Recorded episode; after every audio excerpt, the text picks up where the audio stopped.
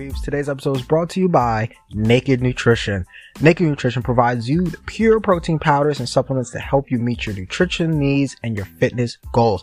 Naked Nutrition is completely transparent about the ingredients. That way you know exactly what you're putting inside your body. No additives means your body gets more of what it needs, and I suggest checking out the grass fed whey protein powder. Right now, you can get 10% off of your first purchase at nakednutrition.com by using the code POD. And that's 10% off using the code POD POD for the first time customers. Taking nutrition to the next level with Naked Nutrition. Now, enjoy the show. Let me just be real with you guys. When you think of anime, you think of Crunchyroll. When you think of food delivered real fast, you think of Postmates. So when you think of podcasting, what do you think of? Or at least when I think about podcasts, I think about Anchor. Anchor is the perfect place if you want to start your podcast.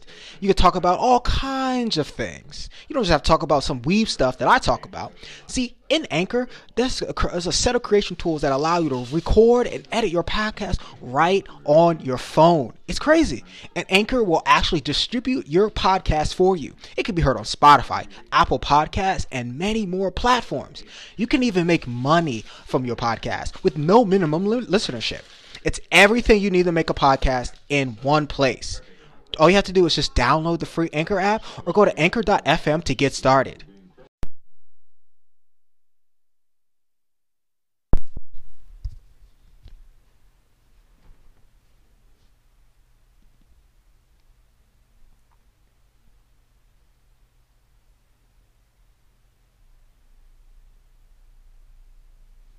Hey yo, what's up everybody? Welcome back to another episode of Weebcast. And um to a very to a pretty exciting episode for me because I haven't done one of these types of episodes before, but I am excited and I'm pretty confident that I can do it better than your favorite uh, anime website. Um it's kind of like a list. Now, I should I should say that this is different from just like I said. This is different from your typical lists in the case that this ain't information or stuff that you can just find on your on Wikipedia or maybe the Code Geass wiki, and certainly not one of those uh, videos that you would watch on YouTube, where you would find, you know, stuff that a, a quick Google search could could could lend you. And I wanted it to be a little different. I wanted it to be a little more exciting. I wanted it to be better than that because that's what we do at Weebcast. We do it better. Um, or at least I like to think so. But like I said, uh, this is I am C Dub, and if this is your first episode here on Weebcast or your 42nd episode or 43rd episode, I'm not I'm losing track, but what if this is your first time or you're a, re- a return uh, viewer listener? I'm messing up all up today. Um, this is C Dub, aka Chris, aka Marie, aka the independent variable, aka the guy who has sur- survived the greatest November month challenge any man can take on. Yes, it's the all water November challenge. Um, I'm out on the other side, and I've completed it.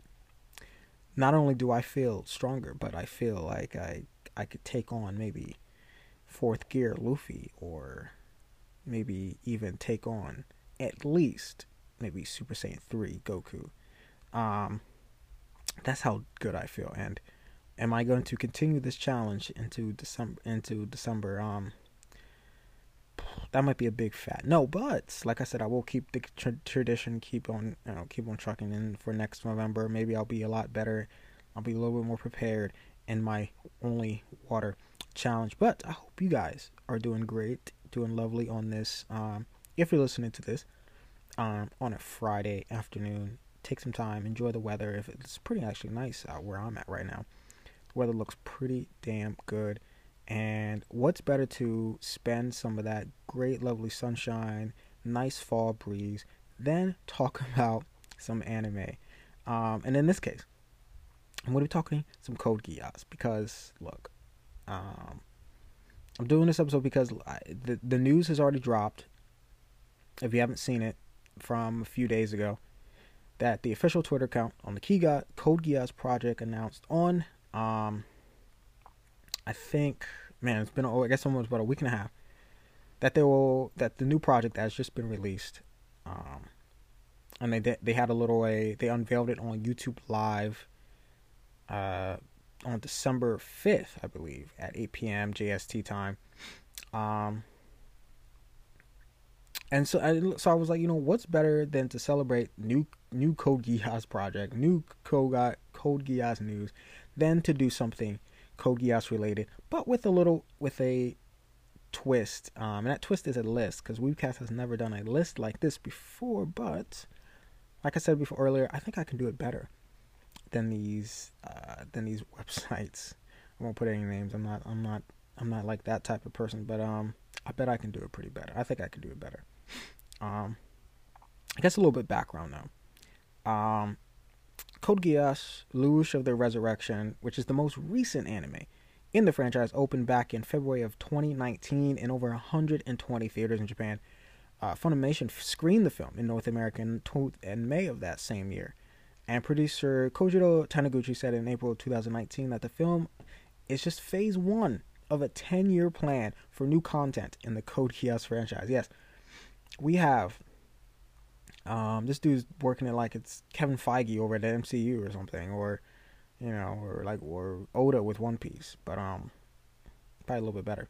Um, sorry, I had to get my one One Piece uh dig in there, and for the for the episode, I think I just hit the quota. And the production team, thank you for taking that tick off. Um, all I needed is a professional sip of water later. But the first film in the series, uh, compilation recap trilogy Code Geass Hangyaku no Lelouch, or I think The Awakening Path, the official English subtitle.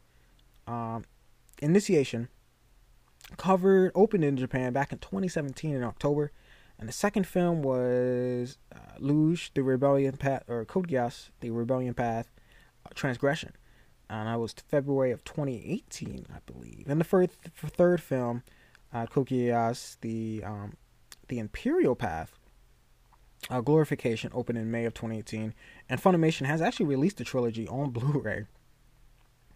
Um, back I think earlier this year in March, I think which which kind of went under the radar with a lot of things. I thought this was huge news that Funimation put this out on Blu-ray and had it was streaming this. Um, I didn't see a lot of people talk about it back in but back in March, but there's that. Um, but yes, I will be doing a very special list based on the Code Geass television television series premiering that premiered back in 2006, um, which followed a sequel series in 20 and 2008. Um, inspired tons of various manga and original video anime, including uh, Code Geass Akito the Exiled spinoff, which premiered back in 2012. Um, another little well-known spinoff that um, Code Geass kind of kicked the spurs on. Um, but this list is exclusively is on just informative information slash theories on Lelouch vi Britannia, um, one of my favorite all-time anime characters. Um, for people that know me, it was definitely one of the first anime that I watched that uh, of its genre. Um, I was not a avid watcher of this genre mainly. I just wanted the flashy, I wanted the strong uh, female care, uh, well, female and male character leads. Uh, like Sailor Moon, Saint Seiya, Naruto, the One Pieces, the Bleach, and all that. Uh, but Code Geass, for I think a lot of people, and Death Note was also on that list too, where it was definitely the first foray into the psychological, um, psychological shonen type of uh, area for a lot of people growing up. But um, and I wanted to do and I know I'm taking a little bit long to get into this list, but I'm just uh, I just want to set it up, make sure look, it'll be fun. It's gonna be you're gonna love this list, but this list is exclusively on Lelouch vi Britannia. Um, and uh, like I said, I think you'll enjoy this better than any YouTube top ten Lelouch facts or any um or dim or dimly witted written article on Google that you may find randomly from like eight years ago, whatever, about best facts about Lelouch vi Britannia. Um, I think I could do it better.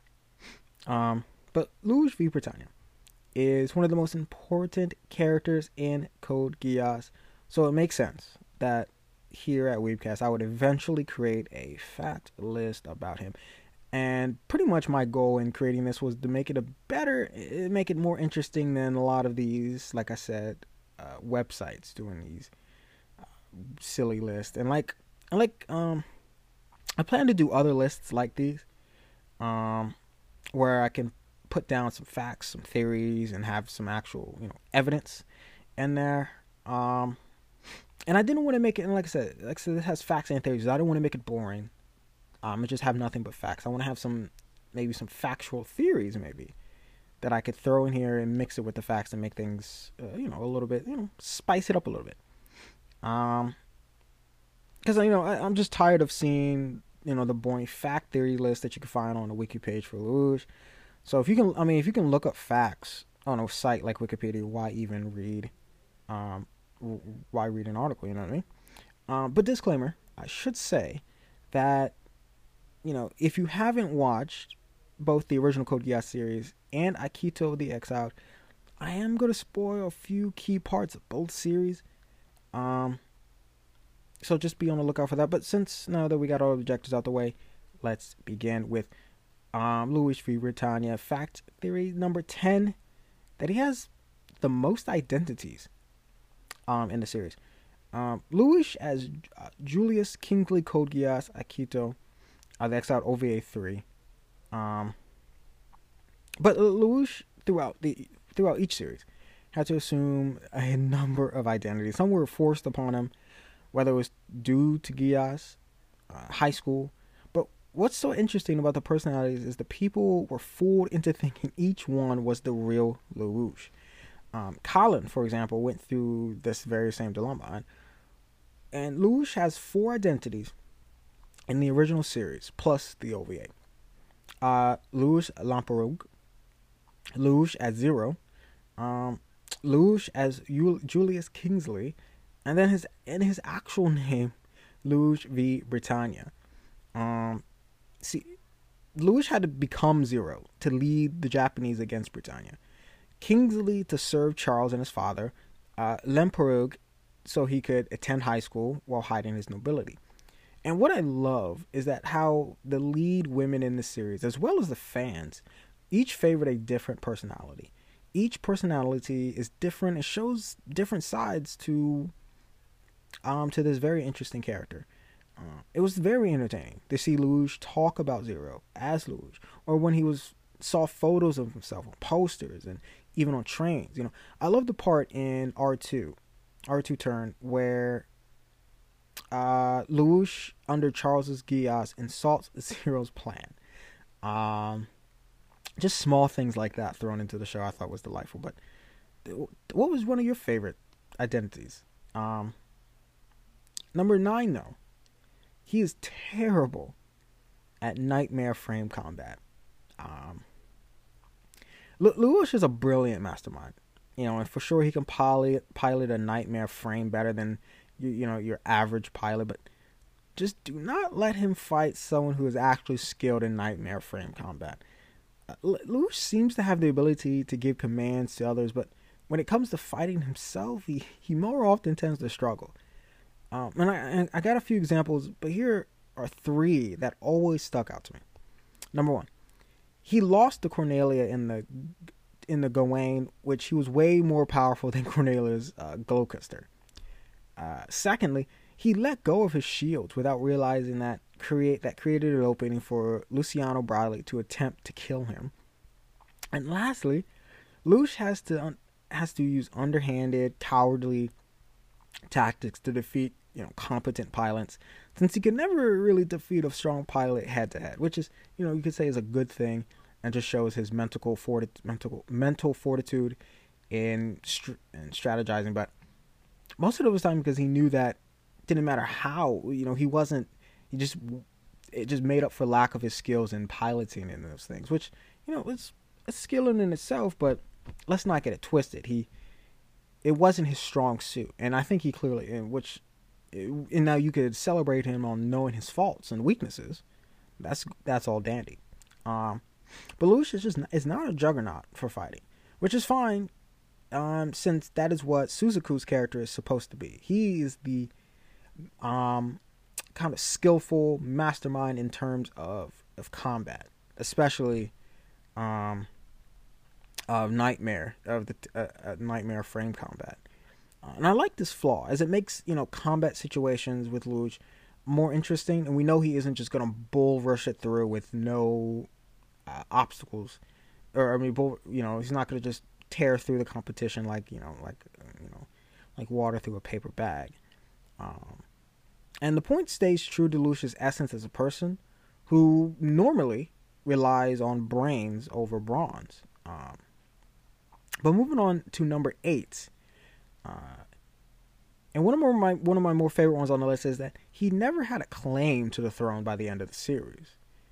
And you're probably asking, what do you mean? What do you mean by that? Well, I love the scene at the end of R2 Turn 20 where Lelouch comes back to surprise his family, and then he informs them that he killed Charles. You know, it's one of it's that famous scene, both dubbed and sub. You should, I, you know, check check that scene on YouTube. I'm sure it's on YouTube. Everyone, while in shock, ordered the guards to kill him, only for Suzaku to stop them, allowing Lelouch to use his geass on everyone to acknowledge him as emperor. You know, and something about this always really bothered me, and it was when Lelouch said, "I am Lelouch, the 99th in the line to the throne of Britannia." It the reason why the reason why Lelouch in R1 Stage 7 states that he's given up his claim to the throne, which is called abdication. Um, and from the research that I conducted, when when someone does this, they can, they they can't get their claim back. You know, correct me if I'm wrong. You know, out, you know, scream at me on Twitter or Instagram if I'm wrong. But obviously, Luch Luch can use his Geass to become emperor regardless if he had actually had a claim to the throne or not. I just found it very interesting that acts as this, you know, that acts as if he was never abdicated. Uh, maybe he forgot about it, uh, or maybe he just purposely chose to ignore that he abdicated the throne. But it's okay because no one else seemed to remember really either, except diehard Code Geass fans. But on to number seven. Um, he actually, actually, he really only accomplished a third of his goals. Uh, Lush, since the very beginning of Code Geass, he had three main goals destroy Britannia, get revenge for his mother's death, and thirdly, make a kinder world for Nunnally to live in. And uh, you know, there are obviously sub goals under those, but I'm I'm trying to simplify things here. And but when you actually really look at the end of the series, how many of these goals does Lush actually accomplish? And keep in mind that I'm aware that his goals changed throughout the series and they evolved, but this is examining the initial reasons why Lush started the rebellion in the first place. Lush doesn't destroy Britannia. In fact, he ends up ruling it during Zero Requiem. And even after his death, Britannia remains a world power, albeit a force for good. Um, for the second goal, Lush doesn't. He does get revenge for his mother's death by killing V.V., but he did not know that V.V. killed his mother at the time. So Ironically, Lelouch actually kills his own mother when he realized that she never cared about him or Nunnally. So not only does Lelouch not get his vengeance, he did a whole 180 and killed his own mother. Figure that out. And, and for the last one, Lelouch does make a, does make a kinder place for Nunnally to live in. So in the end, Nunnally was really the most important thing to Lelouch, and that's why of the three main goals, Helping Nunnally was the only one that Lush actually accomplished, and the only one that really matters. Um, now on to number six, um, which I, I guess this may not, I don't know if this will come to a surprise to anyone, but he is a super genius in more ways than one. Um, he has very many facets to his his his genius, and how he uh, puts this on exhibition in the throughout the canon. Um, but I've seen over the years. So many, so many critiques on Luge. And one of those that he only seems smart because, by contrast, his enemies are really, really dull and dumb. But I'm going to debunk, debunk that by going over how brilliant Luge actually is. I want you to guys sit down for my Luge haters. There can't be that many out there, right? But all for the Luge haters out there, let me let me debunk this right here for you. I got I got I'm about to put down some facts for you real quick. Lelouch can calculate Shinkiro's shields, a task that Rolo states to be very difficult.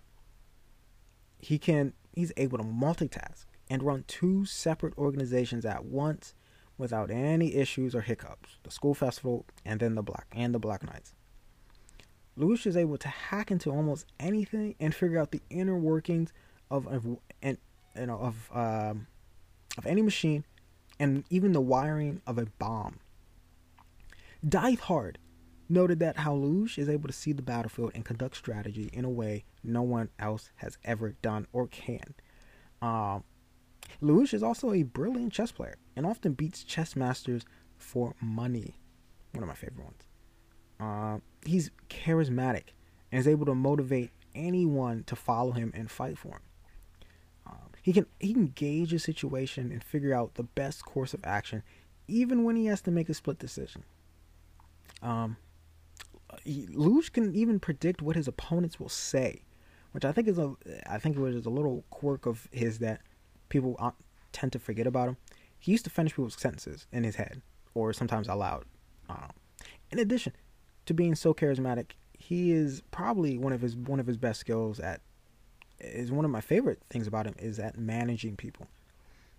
Um, and leading more than one organizations at once, concocting different plans from different angles, to, um, and and also within each of his personal into his identities and personalities, is what makes this feat alone ridiculous. That he can manage people from different sides, different from different walks of life, um, and have them work under him happily and knowing that you know as, as if that it'll benefit them in some way, even though it's really just going to benefit Lelouch in the end.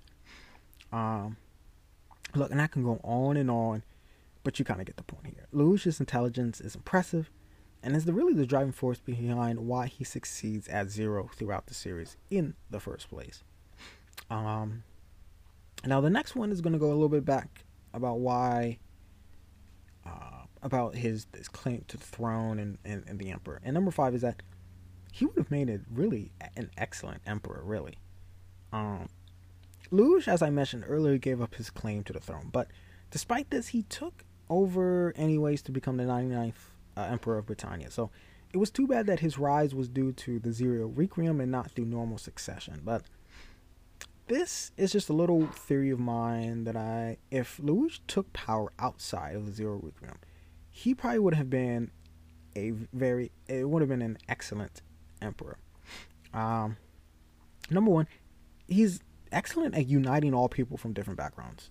And Diethard even explained this to the Black Knights when Lelouch was on uh, Kamine Island. And second, uh, Lelouch cares for the weak, and he would have shown them the same compassion as he does for Nunnally.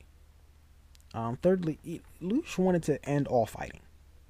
Um, so there was a good chance he would have gone the peaceful right with the EU and with the Chinese Federation. Because after all, he, he really only wanted a gentle and kinder world.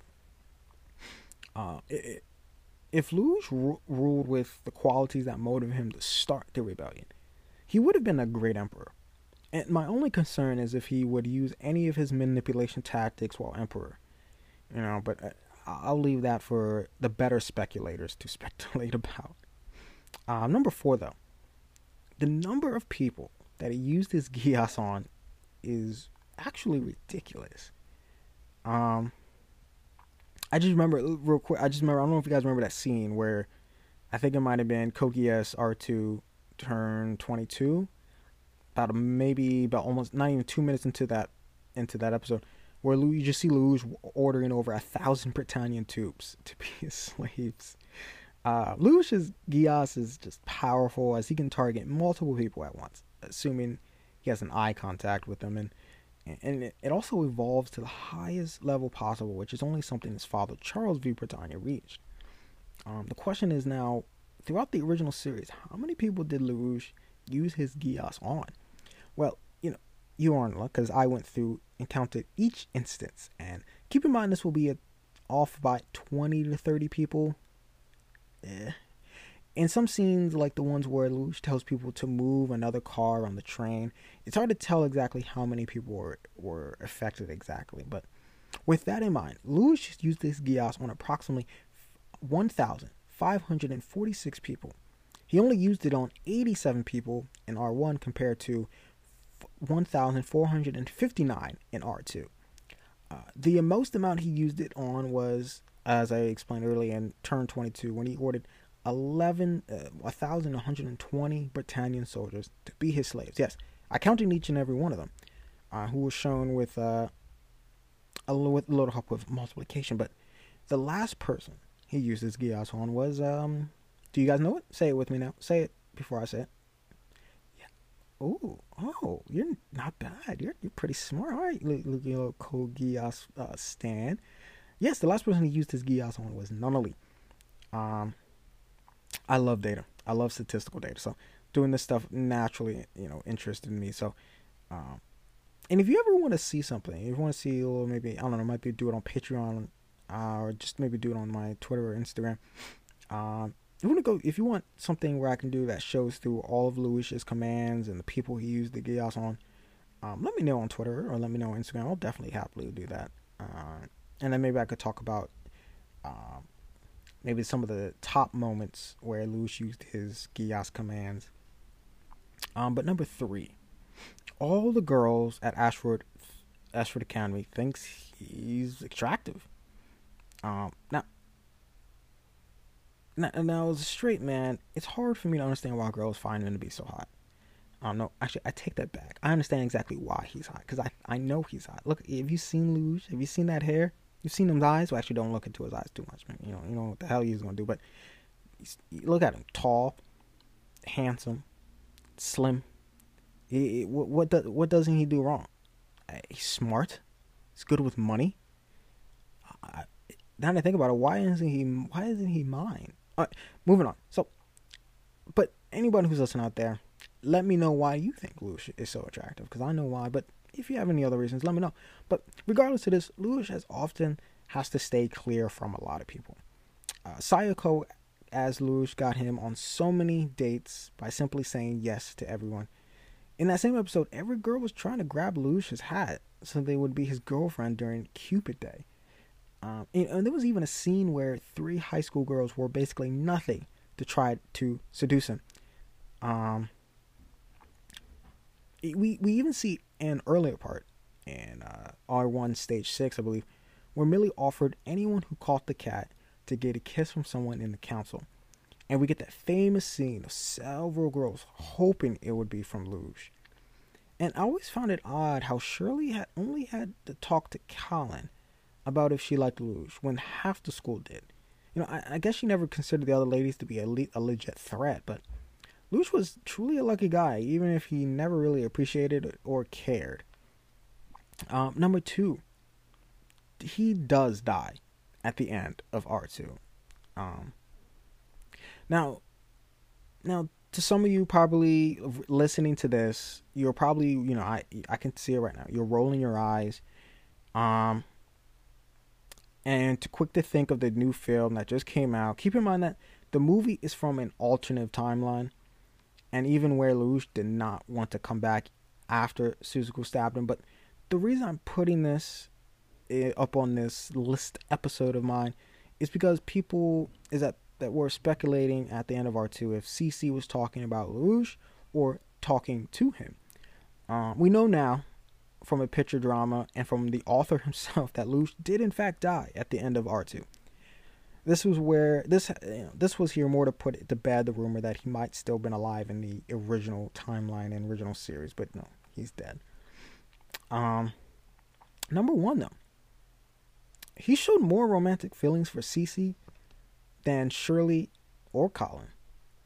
Um, now, now before you get you try to crucify me again and get angry, um, I have talked about on Twitter where I kind of broke down Lucius' relationship with the main girls from Code Geass months ago. I'm not even. I might have to bring that up on Twitter again, but um, but in, even in that rambling I was doing, I'm pretty sure I still said that I pretty much proved that he was actually he really only loved Cece. You know, since the main authors never confirmed in the original series that Lucius loved C.C., this is partially headcanon, and but there is still enough evidence in favor of C.C. more than the other two um, especially over the any other love interests, which is why I lean in this direction. So I just wanted to bring up a short little list of why uh, of my argument why he loves C.C., and you know, here we are. He only really opened to her and showed her his true side.